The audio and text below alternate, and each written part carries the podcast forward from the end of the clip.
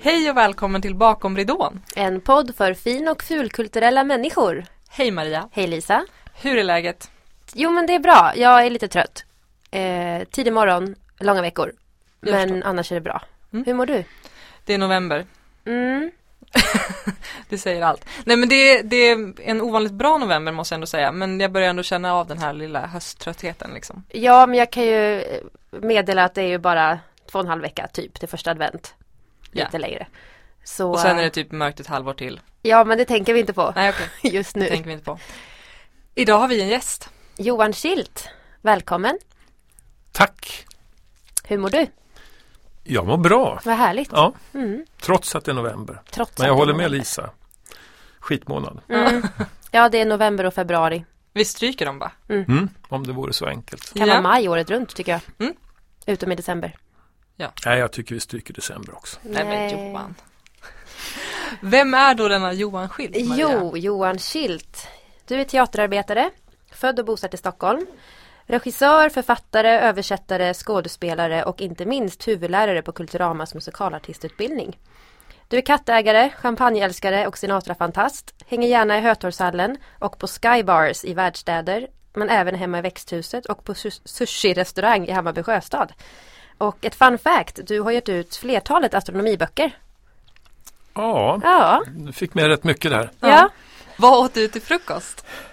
Jag drack mycket te. Mm. Det, Det är, är inte är det någonting mat. jag inte klarar mig utan så är det en eh, f- halv liter Earl Grey, det första som händer. Men jag Sen så resten, ingen mjölk, Nej. nej. men Möjligtvis lite honung. lägger ingen värdering, det var bara Ja, en jag fråga. lägger en värdering. Nej, jag dricker inte mjölk i varken kaffe eller te. Nej. Men vad ska du ha? Kaffet då? Kaffet kommer sen. Jaha. Ja, det kan komma ändra direkt på om tid tillåter till en lite längre frukost eller också kommer det som, som nu som står det här framför mig. Mm. Men du har alltså inte tuggat någonting till frukost? Jo, jag har tuggat en eh, macka, Mm. eh, blir oftast. Mm. Kan bli en Alvedon också, men, men huvudsaken är att teet är med. Okej. Ja, det är till och med så att när jag är ute och reser så har jag med mig eget te för att säkra upp.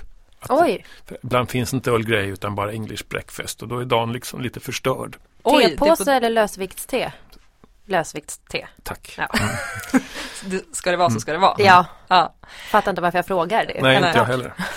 Eh, på din hemsida står det ju att du är teaterarbetare. Ja, Det är ju en ganska, ganska brett epitet. ja, Ja. ehm, kan man fråga vad du känner dig mest som? nej. Nej. Nej, Jo, det kan man fråga, men, men jag, vet, jag känner mig som teaterarbetare. Eh, Alltså, jag funderar ganska mycket på vad jag, när jag gjorde det där. Var, men jag tyckte det var rätt bra. Jag är, jag, jag är intresserad av hela alltihopat. mm. Mm. Så jag tyckte, nej men det där, jag, det, det står jag liksom för. Ja. Men vad innebär just teaterarbetare för dig då? Är det att, Att arbeta med teater. Ja, i alla dess former. Ja, och i, och i alla dess funktioner på något sätt. Jag är ju intresserad av det tekniska i teatern och jag är intresserad av manuset och jag, eh, så att, så att, eh, och jag jobbar gärna med det också. Mm. Från början så kände jag mig liksom, från början skulle jag ju för 20 år sedan så skulle jag ju ha sk- skådespelare, det är det som jag mm. är. Men, men sen har jag, har jag gjort mycket annat så att det, nej, så det blev teaterarbetare. Mm. Väldigt brett och bra ja, ord. Ja, Men om vi då backar lite. Mm. Du, känn, du var skådespelare från början. Om man pratar i de termerna. ja. Hur det började var det, jag för dig? Hur det började? Ja, Eh, det var 1800. ja, Lagt till. 1872. På. Nej, men det började egentligen, jag, jag, ef- eftersom mina föräldrar, båda mina föräldrar var skådespelare. Pappa jobbade på Dramaten hela sitt liv. Jag har ju liksom, det var mitt dagis lite grann. Jag, Mm. eh, och jag jobbade där som barn själv. Eh, så jag var 11 så blev jag halshuggen av Georg Rydeberg på därför. Sen har det liksom bara fortsatt på något sätt. Bra början. Ja, bra början. Ja. Så man kan alltså, eller fortsätt. Nej, men det var så mycket, jag gjorde mycket radio och teater som barnskådis och ah, det bara blev så. Så, Så- var det. Med andra ord, du, du fick liksom en utbildning genom att aktivt börja jobba som barn, kan man säga. Ja, delvis. Sen fattade jag ju inte det då. Sen, sen trodde ju jag att jag kunde en massa saker som jag, det tog tid innan jag förstod att jag inte kunde. Och vad gjorde du då? ja, jag grät en skvätt. Att jag Ja. var så korkad och sen så eh, försökte jag lära mig lite mera. Men, men erfarenhet är ju en bra eh, skola tycker jag. Mm. Eh, en väldigt bra skola. Men när jag var slutade gymnasiet då började jag jobba på Oscars som scenarbetare på Stadsteatern som statist och skådis och då, eh, då trodde jag ju att jag kunde allt. Som man ofta gör när man är 19. Ja, det kanske är så. Ja. Men du har inte gått scenskolan? Nej, jag har inte gått, jag kom inte in. Jag sökte bara en gång, helt oförberedd. Så, att, eh, ja. Ja, så dumt Ja, gjort. och så blev jag sur för att jag inte kom in och så tänkte jag skit i det här, jag kan det här ändå. Så. Men det har ju ändå gått bra för dig får man säga. Ja, det får man väl säga. Ja, ja. men jag tänker, eh, har du liksom upplevt har du, har du haft något bildningskomplex och upplevt, eller, och eller upplevt något liksom branschförakt så, så att du har inte gått scenskolan och är därför sämre Nej, eller att Nej, det har jag inte. Skulle jag nog inte säga att jag har. Eh, Men möjligen så att när jag, alltså det är ju så hemskt i den här branschen också, med alla andra branscher förmodligen, att, att eh, alla visste ju vem min pappa var. ja. Mm. Så att, eh, så i början var det ju mycket sådär, ja vad kul att du är med, hälsa pappa. Ja. Vilket ju var lite jobbigt tyckte jag. Sen försvann det där ganska eh, när, när jag stod på mina egna ben. Men eh, jag har möjligtvis upplevt ett litet förakt för att jag har hållit på med, ja, ganska tidigt så, eh, jag gillar ju underhållning, revy, Mhm. jag spelar med jättemycket revy. Och, och, varit med i mycket reklamfilm, eh, jag tror jag har varit med i 65 reklamfilmer som skådis. Och då på alltså, 70-80-tal, det, det var inte så poppis. Var det så att man liksom valde gren lite då? ja, man Antingen var valde det gren. Ändå var aktör- liksom eh, privatteater, Ja. eh, kille och eh, liksom, reklam, kommersiell helt enkelt. Ja. Eller också var man en seriös konstnär. Jag förstår, high fashion eller kommersiell. Ja. Och, och, och där kunde det kännas lite grann. Att, Ja. Vad var det i, i fars och revy och underhållningsdelen som lockade dig mer? Var det att det var roligare? Alltså, ni har väl själva varit med om när ni har stått på scenen och folk har skrattat? Ja, det är fantastiskt. Det, det, är, det är underbart. Ja, Ja. Ja. det är också kul när de gråter. Ja, vilket ju egentligen är nästan samma sak. Ja, det är mycket svårare att få dem att gråta tycker jag. Ja. Och jag har väl kanske någon eh, läggning åt det där Mm. kanske. Att, att, hur som helst så hamnade jag, blev det mycket sånt. Och det tyckte jag var väldigt kul. Så, så på ett sätt, jag har ju liksom jobbat nu, jag har jobbat heltid sedan 78 som teaterarbetare och alltid haft jobb och alltid klarat mig och aldrig behövt stämpla och liksom sådana där. Det, och det är rätt skönt. Jag förstår det. Det här har du säkert inget svar på, men min följdfråga blir automatiskt. Hur har du lyckats haft jobb i princip hela tiden då? Har du skapat egna jobb? Eller har du varit väldigt bra på att nätverka? Eller alltihop? Eller är du bara briljant så att alla ser dig och bara Ja, eller, har, Eller du bara har jag bara tur? haft en jävla tur? Är det tur det handlar om alltså? Ah, delvis. Jag är inte briljant på nätverka. Jag är jättedålig på att mingla och prata med folk och smöra för regissörer. Vad befriande att höra. Eh, Jag tycker till och med delvis att det är djupt obehagligt att göra det. Men jag är rätt pålitlig. Mm. Eh, Jag har ju inte aldrig lyckats bli del av den här liksom eh, machokulturen och festarkulturen på teatrarna. Som, eh, jag var alltid för mesig men, men jag har gjort det jag ska i tid och levererat tror jag. Mm. Um, och det har väl uppskattats. Sen är det också det här med teaterarbetare att jag, jag har ju och det tror jag har med min, liksom, jag är ju gammalt Waldorfbarn som Mm. är liksom, eh, och Waldorfskolan, vi fick ju på något sätt lära oss att allt är möjligt. Eh, så jag har ju inte bangat för, jag har ju jobbat med, när jag plötsligt sa men jag, jag, jag kan skriva. Jag är inte utbildad att skriva heller men jag, ja så funkade det och sen jag trodde ju aldrig jag skulle hålla på med musik. Idag håller jag mest på med musik skulle jag säga. Eller musikteater. Så man kan säga att det är någon form av naivitet på något vis. Eller snarare så här, inte se så mycket svårigheter kanske. Utan bara, ja men Ja, och, och så och haka på det tillfällen som har bjudits. Även om jag kanske inte riktigt har planerat, alltså trott, ja men jag kan inte, ska jag vara med och ljussätta, ja det kan väl vara kul. Mm. Mm. Det är ju underbart också att du har fått de möjligheterna. Ja, det är det. Ja, Så jag, jag, jag är väldigt intresserad av det jag gör. Det tror jag också är en, om man pratar om vad som gör att man kan jobba och få jobb och sådär. Jag är genuint intresserad av, jag tycker verkligen det, det är roligt. Det tror jag är bra.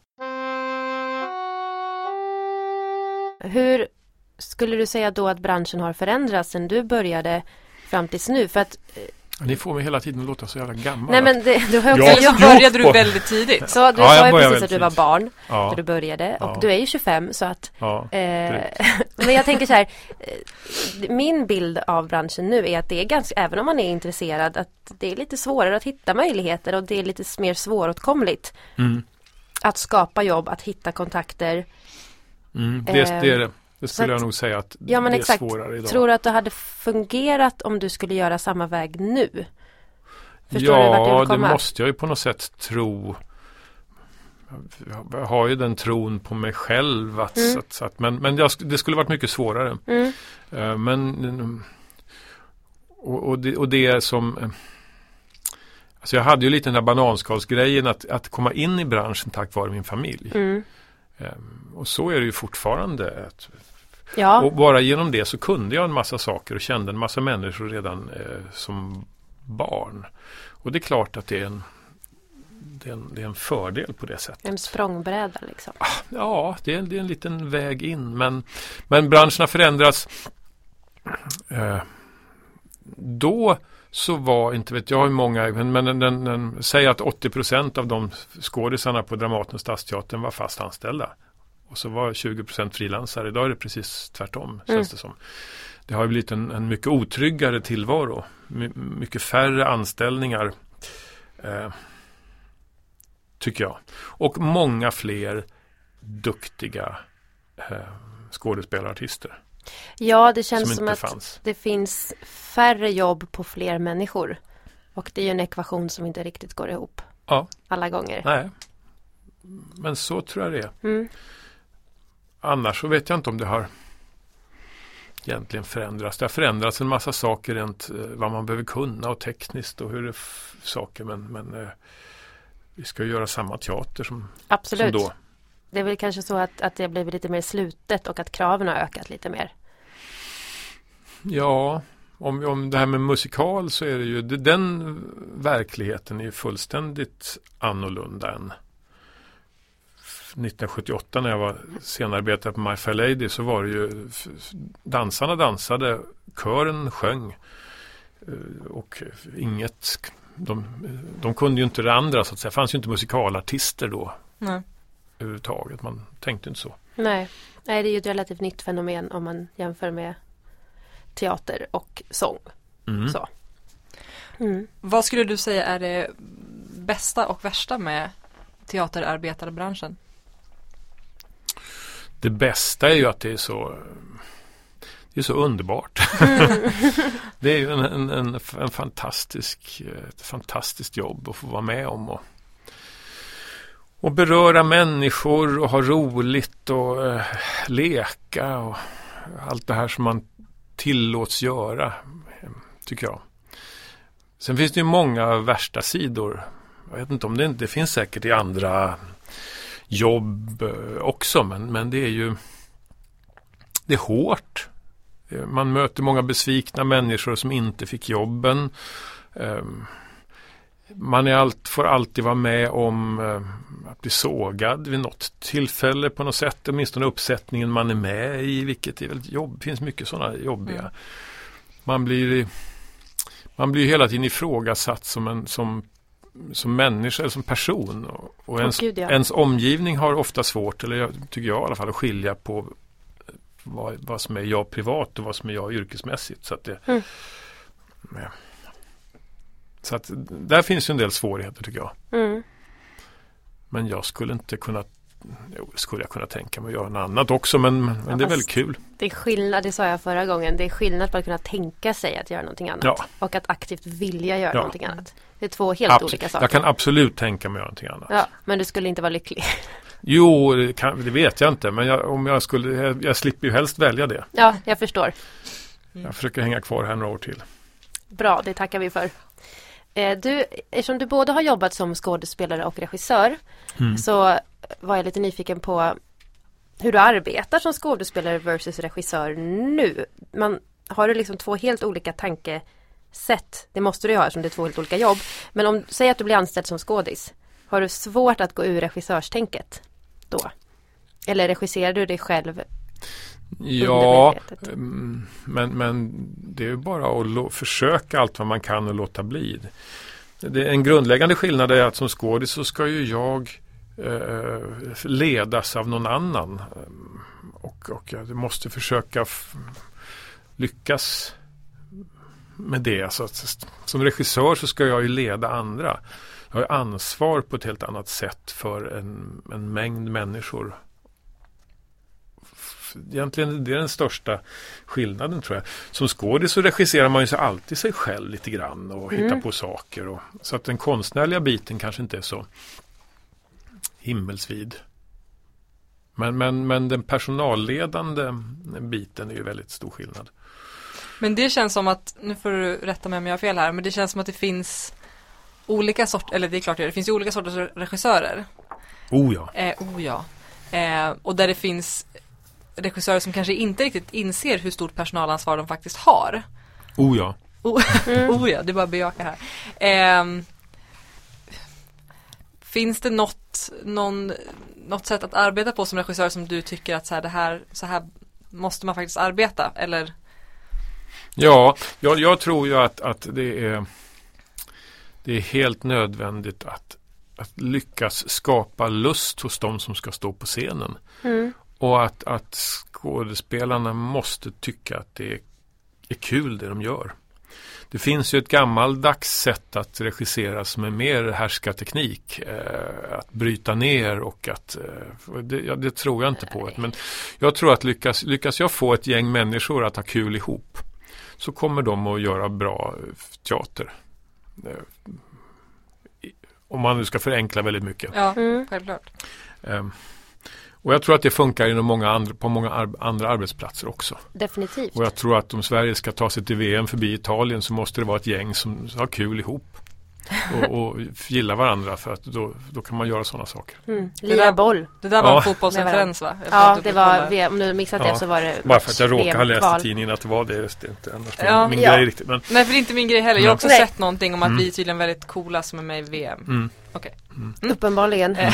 Men eh, ehm, hur, hur skulle du säga, det finns ju vissa regissörer som har en väldigt klar bild när de börjar Mm. och vet precis hur allt ska vara, hur det ska se ut, Mm. vad skådespelaren, skådespelarna ska känna och så. Ehm, jobbar du så eller är du mer av en undersökande person som vill ha alla färger innan du målar? Ja, det lät ju fint. Ja, visst är det en fin metafor? Ja, Så här, men som skådis, man bara, jag kan ge dig rött, grönt, blått Ja. och rosa. Vilken färg vill du ha? Jag, jag tror att jag är en undersökande regissör. eh, Men däremot har jag har en ganska klar bild. Eh, som nästan alltid förändras ganska mycket under eh, arbetets gång. Men från början så vet jag hur, hur jag tror att jag vill att det ska se ut. Mm. Eller vara. Eh, men sen så beror det väldigt mycket på skådespelarna. Vad som, vad som händer. Och det är det som är så kul också. Alltså att göra, svårt att upprepa saker. Mm, det går ju inte att skapa, eller åter, återskapa heter det. Ja, fast om du frågar en del så kanske de säger att det gör det. Mm. Ja, Det finns ju regissörer som åker runt med samma föreställning helt i olika länder och gör om och exakt likadant. Och, Absolut. eh, men, men, ehm, och det kan också bli bra. Ja, det blir ofta inte dåligt. Nej, Men det kanske skulle bli en nivå bättre om ja. man fick undersöka lite. Kanske. Jag var med en gång på Stadsteatern, en, en Tjechov-föreställning som, där det var en regissör från eh, Tjeckoslovakien som var en, en, en äldre man som var lite mytomspunnen och han, han det var precis, du ska, han hade en pärm med sig. Det var nästan som sån här att man lägger ut fötterna i dansskolan på golvet. Ja, du står där och du gör Mm. så och du gör så. Och man tyckte det var konstigt att inte få hitta på någonting så. Ja. ja, men precis. Jag och sen tänker det här också... går åt helvete. Det blev väldigt bra. Det blev det säkert. Ja. Men jag tänker också att då ah, Det är som i stora musikalproduktioner där du har ett spår liksom. Mm. Du, du är eh, stegbärare nummer två och stegbärare nummer två har alltid gått de där Ja, rundorna. ja. Det, det är att, att tänka så, så återigen så ger det ju mig då som Stegbärare 2 kan ju vara en helt ny person som tycker att det här är otroligt häftigt. Mm. Men, men för mig blir det väldigt eh, tråkigt. Ja, det var lite det jag var ute efter. Så så att jag undviker det. Ja. Att, att ha gjort Fantomen likadant i 30 år, det är inte min grej riktigt. Och Det var typ så. exakt den jag tänkte på faktiskt. Ja. Vad är det som lockar dig mest med just att regissera då? Eller vad är det roligaste med att regissera? Det var två olika frågor på en gång. Okej, vad är det roligaste med att regissera? Det, det är nog att eh, pröva om det jag tror kan fungera. Om jag kan få andra människor att, liksom, att, att, att se samma sak. Att, eh, det, är lite, det, är, det är väldigt roligt. Typ som när du bestämmer för att vi ska ha en motorcykel och en bil på scen fast vi har ingen motorcykel och bil Ja, på skulle, scen. skulle kunna vara så Ja. till exempel. Ehm, eller också, det är ju så ofta, jag brukar prata om min inre teater där, där händer en massa grejer, att bilder. Och så ser man en bild, ser jag en bild inne på den där teatern. Och, och så tänker jag, ska, hur ska jag lyckas få den här bilden att bli på riktigt? Mm. Och när det lyckas, det är väldigt roligt. Mm. Eh, Att få, att få pröva mina idéer. Det är också en, en grej med hela det här undervisandet som jag ju på ett märkligt sätt har hamnat i. Är att det är ju ja, det är ett sätt för mig att få pröva om jag kan saker. Ja. Eller om jag är fortfarande helt eh, inte kan något. Mm. Så vi är helt enkelt alla dina försökskaniner. Ja, Hur blev du lärare? På Kulturama ja också, men det är ju samma sak. Jag är verkligen lärare. Okej, du arbetar som någon form av pedagog. Jag arbetar som pedagog. Och Och, undervisar och, har undervisar. lektioner och elever som kommer varje vecka. Jag skulle Ja. säga att det ger dig epitetet lärare. Okej, ja, mm. och jag har ju en del privatelever och jag undervisar på lite andra skolor ibland också. Så Exakt. att, alltså, kanske ändå är det. Ja, det, det, det var ju en, en ren slump. Kan du berätta om Ren, den? eh, jag spelade Spanska flugan på Intiman på Odenplan och eh, och det var en kompis till mig där som var med i samma ensemble som, som undervisade några timmar på Kulturama, en, annan skådis. Och så skulle han göra något annat. Hur som helst så sa han att jag kan inte ta det där. Det var två timmar i, någon torsdag. Så, Kan inte du hoppa in och Nej, jag, sa, jag, jag garvar nog bara. Så jag sa liksom så här, nej, inte klok. Och sen så ringde en kvinna från Kulturama, då hade han sagt mitt namn där, så ringde en kvinna från Kulturama och sa att jag har hört att jag har rekommenderat dig här. Och, och då var det scen, scenframställning med popsångarna. Och jag, eh, ja, sa nej tre gånger tror jag. Och det, nu rör det sig bara om två timmar. En gång. Eh, jag hade aldrig gjort, kunde inte. Men sen så bara, av en anledning, så, ja, ja, jag gör väl det där då. Och sen så frågade jag en massa andra människor som hade, hade undervisat, hur gör, vad, ska man, vad ska jag göra med dem? Jag vet Ja, inte. precis. Vad gör jag om jag hatar dem? Ja, Och Google fanns inte. Så du och kunde Google inte fanns Nej. inte och inget så. Så, så gjorde jag det där och det var rätt så kul. Och Du hade liksom så, aldrig tänkt på att undervisa innan? aldrig en sekund Nähä. överhuvudtaget. Gud vad spännande. Och, eh, och jag var verkligen, jag var verkligen eh, orolig, rädd för att det, hur det här skulle gå. Och jag hade väldigt respekt för hela det här, kommer jag ihåg. Var du rädd att förstöra de små barnen? Nej, jag var rädd att jag skulle inte lyckas. Alltså, jag kan inte förstöra dem på några timmar. Men jag, och de var ju ändå 20 eller någon, de skulle Ja, bli jo. popsångare. Så att det var ju inte... Men sen så var det något med det där. Och det, det, det gick nog rätt bra. Det gick väl på bara adrenalinchocken antar jag den där första gången. Alltså. Och sen så sa men kan inte du vara kvar här några gånger för att vi har hittat ingen annan lärare som... Och då var jag lite kaxig. Ja, fan, så det, det, det var kul. Det grejer jag ser du. Ja, och det var, eh, det var 99. Ja. Ja. Och på den vägen är det, Mm. Som man brukar säga. som man brukar säga. Så jag vet fortfarande inte riktigt om jag har bestämt mig för att jag ska ta det där jobbet eller inte. Nej, vad skönt att du fortfarande funderar. Ja, Ja. Eh, hur, hur blev du då musikal till slut? Musikalartist? Eh, på det hela? Ja, det kanske en, ja, det berodde på att jag, jag fick, hon som då tog hand om mig lite där på Kulturama var en, en, en sångpedagog som hette Inger Lindholm. Som hade jobbat där länge. Och hon, eh, ja, hon tog mig lite under sina vingars beskydd och eh, hon sa Det här är du bra på, det här ska du göra förstår du. Som hon brukar säga. Ja, lite grann. Jaha, så alltså. Ja. Och, och, eh, och så blev det så. Och jag har alltid varit, musik har alltid varit väldigt eh, legat mig väldigt varmt om hjärtat och jag har jobbat rätt mycket med kanske inte så mycket musikal som musikteater eller Mm. liksom, och mycket, sjungit mycket i revysammanhang och skrivit mycket låtar till sånt så att det var inte helt eh, eh, nytt på något sätt. Men sen har, jag, har det blivit en rätt stor del av min, mitt liv. Jag hörde rykten om att du var med i en föreställning. Var det så? Into the Woods. Ja, Mm. just det. Jo, det var nog så som jag hamnade på det var nog så det var. Jag var Ja. jo, de, de, det finns ju en roll i Into the Woods som inte sjunger så mycket. Berättaren. Berättaren, ja. Och då tyckte då Inger Lindholm som var regissör för den föreställningen att det vore synd att någon stackars elev ska behöva ha den rollen hela året och inte få sjunga. Så att vi ska, vi ska hyra in en skådespelare. En aktör. En aktör, ja. Eh, och då hyrde hon in mig. Eh, just det, så var det. Mm. Den historien har jag hört. Det var därför jag ville höra den Ja, igen. ja.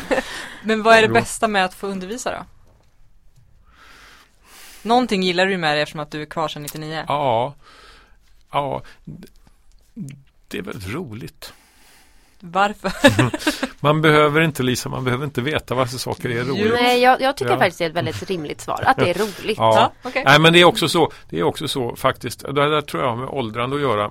När jag, jag tror jag skulle ha varit en mycket, mycket sämre lärare när jag var 25 än vad jag kanske är idag. För att det, det, det finns någonting i att få ge tillbaka. Jag tror ändå, trots att jag är eh, outbildad och allt det där, eh, jag tror att jag har något som jag kan ge.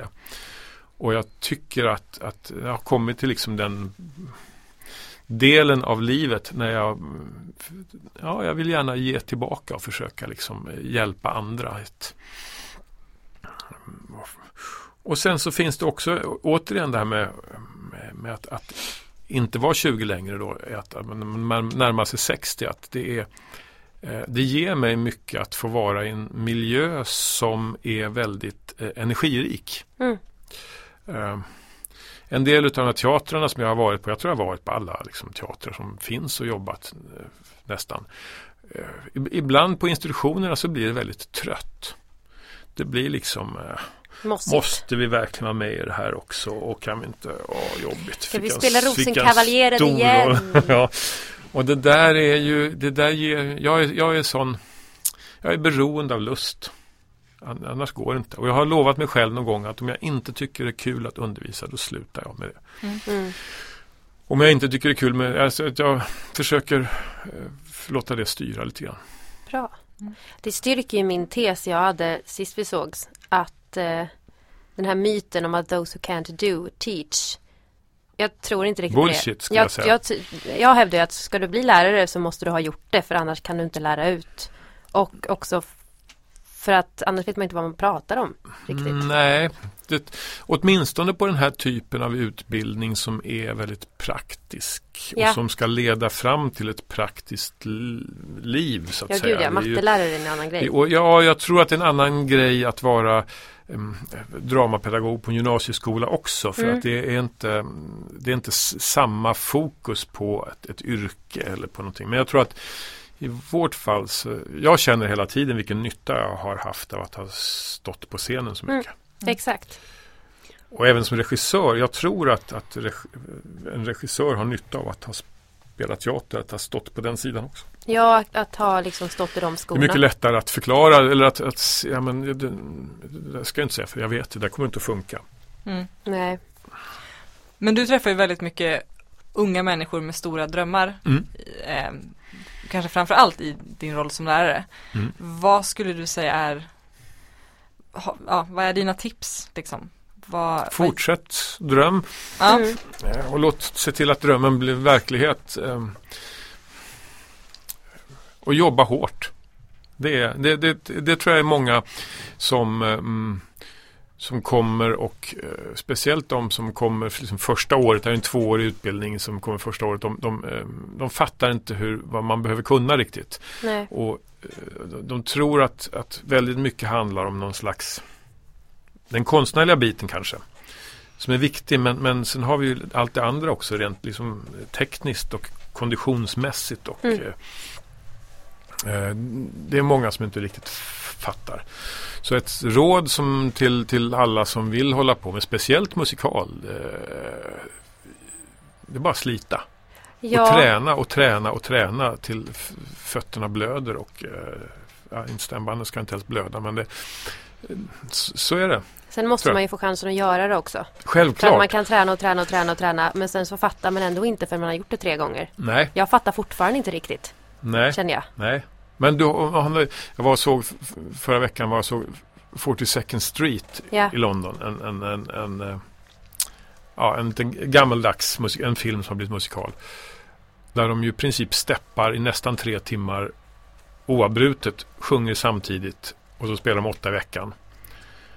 Och det kräver ju en, en vansinnig kondition. Mm. Det menar jag att det fattar inte många hur att man måste ha, må, ha en bra kondition. Äta Definitivt. gott, sova bra, liksom sköta om sig. Eh, Annars hjälper det inte. Och det är ganska enkelt att fixa, alltså enkelt inom citationstecken. Ja. Det är ju svårare att fixa allt annat man inte fattar förrän man måste ut och smockas i branschen. Ja, det är riktigt. Och ett Mm. annat sånt råd som jag har det är att, att försöka jobba mycket. Mm.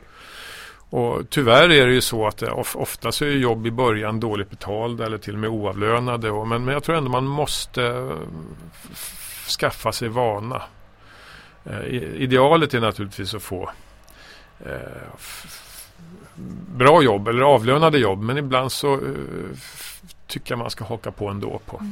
Men Det finns ju en du, del musikalsällskap, grupper som gör och sådär. Man får ju scenvana. Ja. men har du något tips eller råd hur man ska tänka där? Jag tänker också som du pratade om innan det här med prestige och inte och du vet ska man ta ett reklamfilmsjobb även fast det kanske sätter en i ett fack eller alltså så här hur ska man tänka? Hur vet man om ett oavlönat jobb är värt det? Det vet du aldrig. Nej, okej. Nej. Tyvärr Nej, vet du aldrig det för innan. Men, men så här att jag skulle säga att, att, att om, om man har ett oavlönat jobb eh, eh, och f- inte vet jag, i, i, spelar Wild Party i Högdalen. Eh, en bra grej som liksom, eh, entusiastiska människor försöker göra. Och vi fattar alla varför det är oavlönat. Mm. Fine. Men om TV3 ringer och vill ha dig statera i en eh, tv-serie och vi vet att det är ett, ett, som ett kapitalet som styr det. Don't do it. Nej.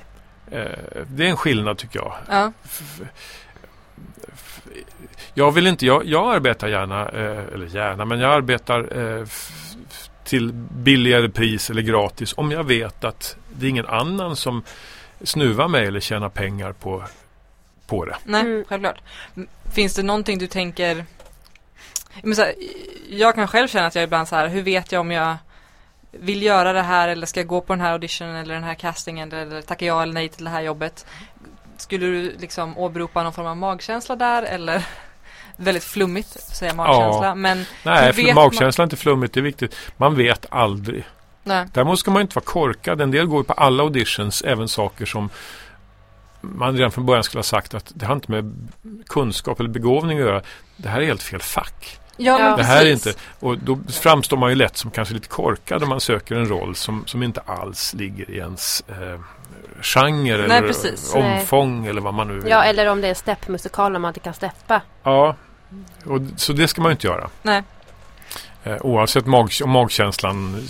Det är bara sunt Ja, förnuft. när jag klev ut från 42nd Street så på marmorgolvet där kände jag att yes, jag kan också. Men, Ja, ja, ja. Mm. men det gick rätt fort över kanske. Jag förstår precis.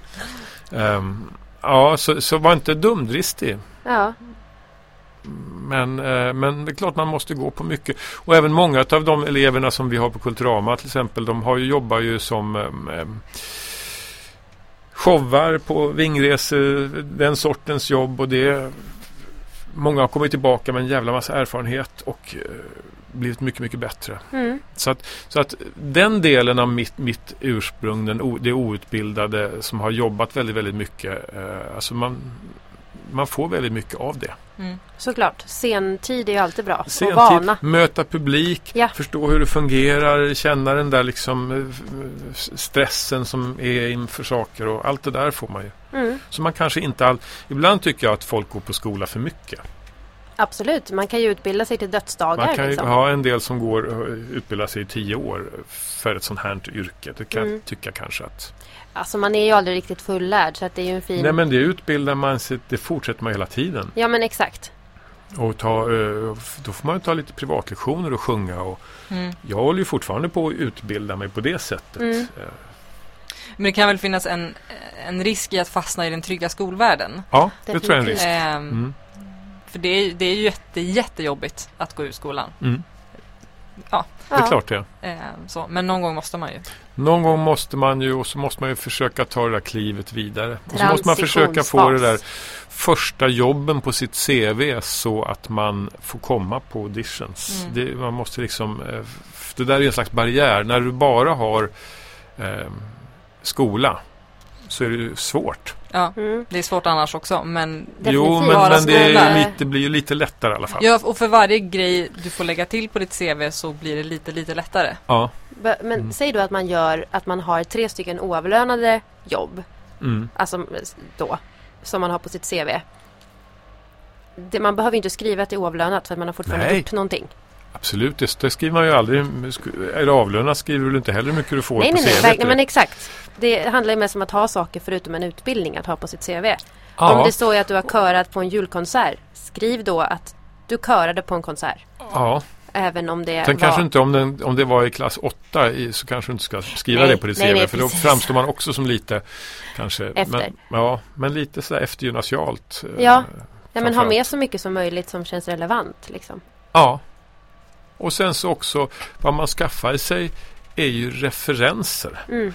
på de här oavlönade jobben. Ofta är det ju proffs inblandade på olika sätt. Kanske några av rollerna är professionella eh, artister och så får man kontakt med dem. Och så. Ja, det, det är det där man måste jobba sig in i. Mm. Få in en tå och sen Mm. nästla in resten av Ja. foten. Mm. Fast det är skitsvårt. Det är Ja, alltså ofta så går tån av. Jag har en, en fråga som jag är nyfiken på. Eh, vad, vad är det roligaste eller konstigaste du har gjort i din karriär? för konstigaste jag har gjort. Ja, det roligaste. Fast kan vara samma. Konstigaste är ju roligare att höra. Ja, När du liksom, har du befunnit dig i någon situation som är så här, vad, vad, hur hamnade jag här? Eller vad gör jag Ja, här? precis. Här Eller, står jag i en japansk reklam och pratar om blått läppstift. Ja, ja mycket sånt. Jag, jag, jag, jag tackade ja till en reklamfilm en gång för, för Sjösäkerhetsrådet. Som en, en, jag tänkte säga en reklam för att förfylla på sjön men alltså åt andra hållet. Att man inte skulle dricka. Och då Man skulle jag, nykter man ska vara nykter. Och det var i så här års i november och jag skulle stå i en optimistjolle på, eh, ute på någon stor fjärd. Och, eh, och så skulle jag lägga nä, linda in mig i ett nät på fyllan och ramla över bord. Och, och det var ju då liksom 3,8 grader i vattnet. Och, fy. och sen så sa den här regissören, som jag jobbade med förut, som var väldigt glad att och sen vill jag ha vet, att, att det blir alldeles stilla på sjön den här, att det inte syns någonting. Så att när du ramlar i så är det två dykare som kommer att dra dig neråt. Men bli inte orolig för de har ett, eh, lufttuber och grejer så de, eh, sådär, så att det, det löser sig. Så att där stod jag på den här fjärden och kände, ramlade i och så kände jag bara en hand som drog mig neråt. Det, Åh, det, det var rätt så... Eh, det var konstigt men det var... Fick du liksom obekväm arbetstid eller obekväm arbets... OB-tillägg. Ja. Jag Ja. fick lunginflammation. Ja, Ja, det är nästan samma sak. Fick du roliga mediciner då? När du Ja, hade lunginflammation? Ja, då. ja. Ja, nej men det var det, det, och det blev, det blev en sån här prize winner sen så att det, det Ja, blev ja, väldigt det var värt det. Det var väldigt fint. Ja, Ja. Men det var väldigt speciellt att ehm, Undrar om inte jag kommer ihåg den. Det känns på, bekant. på, te- på anslagstavlan gick ju förut ja, det känns såna, väldigt eh, bekant alltså. Så gjorde vi en till sen som en prisvinnare som, som var en, en, eh, när jag satt på Vasahov och fyllnade till och föll ner i hummersoppan och drunknade i, i den på bordet. Det blev också fint. Det känns som den här reklamen för, för att bli magsjuk när man var utomlands. Som jag minns. Ett, en, ett par som satt på en restaurang utomlands och fick någonting serverat till sig. Och damen andades in och sa Åh, bouillabaisse om det nu var det. Och sen när hon andades ut så såg man hon var alldeles grön i ansiktet och hängde över en toalettstol så. Det känns som en sån typ Li- av reklam. li- lite så. Mm. Men mycket konstiga grejer man gjort. Mycket, ja. För konsten. Stått, stått, ja. Stått i något köpcenter i Göteborg och spelat ukulele och sjungit julsånger. Alltså den, alla bara springer förbi. Den, den sortens jobb har man gjort en del också. Ja, det är trevligt att komma ihåg. Ja. Mm. Sen har jag på mycket med TV. Jag har på med mycket grejer. Ja, Så- varuhuset. mycket. vet Ja, jag. varuhuset. Det. Ja, Ja, sådana. Och sen så är ju som gammal dam i söndagsöppet i många år. Eh, var ju också en sån som också märkligt. Så jag har sprungit Tjejmilen i, i päls. Det är en eh, merit. Det är en merit. Mm. Och handväska. Jag hoppat bungee jump med, i samma päls med samma lilla handväska. Så- Går du att youtuba det här Johan? Gudskelov så är vi som är så gamla så att Youtube inte fanns. Eh, Nej, jag men någon inte att- måste ju ha söndagsöppet inspelat. Finns det på öppet arkiv? Säkert. Jag, jag vet, jag tror, jag hoppas inte. Ja, men jag har sett en Det bild på jag. den här det är ju damen. säkert, det är ju säkert, det var ju under varje vecka i flera år. Det var det med, med familjen Söndag. Eh, när söndagsöppet var Alice Ba. Och, Nej, det var innan det. Det var det innan startade. Larsson Ja, innan Uffe Larsson också. Var det innan Uffe Ja, det var jag. Adde Malmberg och Agneta Boll med Börjefors som Snackar var, vi 80-tal? vi snackar 80-tal. Då var inte vi födda. Nej. Nej, Sätter saker i perspektiv. spännande. ja det var det, var det mest, det var det programmet i Sverige med högst tittarsiffror under ett antal Det är nog pälsen År. och handväskans förtjänst. Det tror jag också. Och en del andra saker också. Men, men, men det var också kul. Ja. Så då var jag liksom anställd på tv i flera år. Mm. Och höll på där och grejade. Mm. Ja, då. Du jobbar ju väldigt, väldigt mycket. ja, det tror jag jag gör. Ja, det Mm. gör du. Mm. Det, det skriver vi alla under på. Ja. Hur, nej inte hur, hittar du någon balans mellan jobb och privatliv? Ja, Hur då? ja. Jag reser en del. Mm. Eh, För att liksom komma bort ifrån, eh, ja, att, att, att liksom resa bort ifrån jobb helt enkelt rent praktiskt. Ja. Ehm, sen har jag blivit mycket bättre på det. Än, än, jag har varit rätt kass på det kan jag säga. Men, men att bestämma mig helt enkelt för att nu, nu jobbar inte jag. Nej. Nej. Men anledningen till att du har varit så, eller att du har varit dålig på det, är det för att det är, det är för mycket som är roligt och du vill säga ja till allt? Ja. Eller är det, För att du var Ja, rädd lite. för att säga nej. Nej, nej inte så mycket det faktiskt. Men, men det, det är roligt. Och sen tror jag också det att det, det här jobbet, det går inte riktigt att skilja från. Alltså jag är ju, det är samma sak. Jag tar med mig jobbet hem och som regissör till exempel om du håller på hela dagen med, med en repetition så tar man ju med sig det resultatet hem till nästa dag. Sen så ska ju det bearbetas och det kanske ska skrivas om någonting och det, är- det, det är jättesvårt att att det skulle inte gå att säga att nej men nu är klockan 17, nu slutar jag. Mm. Det kanske är lättare om man jobbar på ICA, absolut. inbillar jag mig. Mm. Ja, generellt. Ja, också Ja. för att man eh, har sig själv som instrument hela tiden och du kan ju inte liksom kliva ur dig själv Nej. rent. Och jag måste Kraft. se till att, att, jag, att jag själv mm, mår bra nästa dag. Jag, får, jag kan inte vara ute hela natten om jag ska jobba tidigt. Så jag måste ta hand om. Jag kan inte sitta och sova på jobbet. Nej, Eh, precis. Så att, så, att, så att det är svårare tror jag än, än för en del andra. Och, och som ni själva vet också om man som skådis om man är om man är inne i en roll en kväll på scenen eh, så är det inte bara att knäppa av när ridån går ner utan den hänger ju kvar ett Mm. tag och adrenalinet hänger kvar och, och det är svårt att sova Mm. kanske på en gång och man behöver varva ner och kanske med sina kollegor eller något sånt där. Det, Ja, verkligen. det, är, en, det är en del av jobbet. Mm. Och det är också bara erfarenhet som gör, en, gör att man blir bättre på det här eller finns det några liksom jag är inte så säker på att du kan he helt...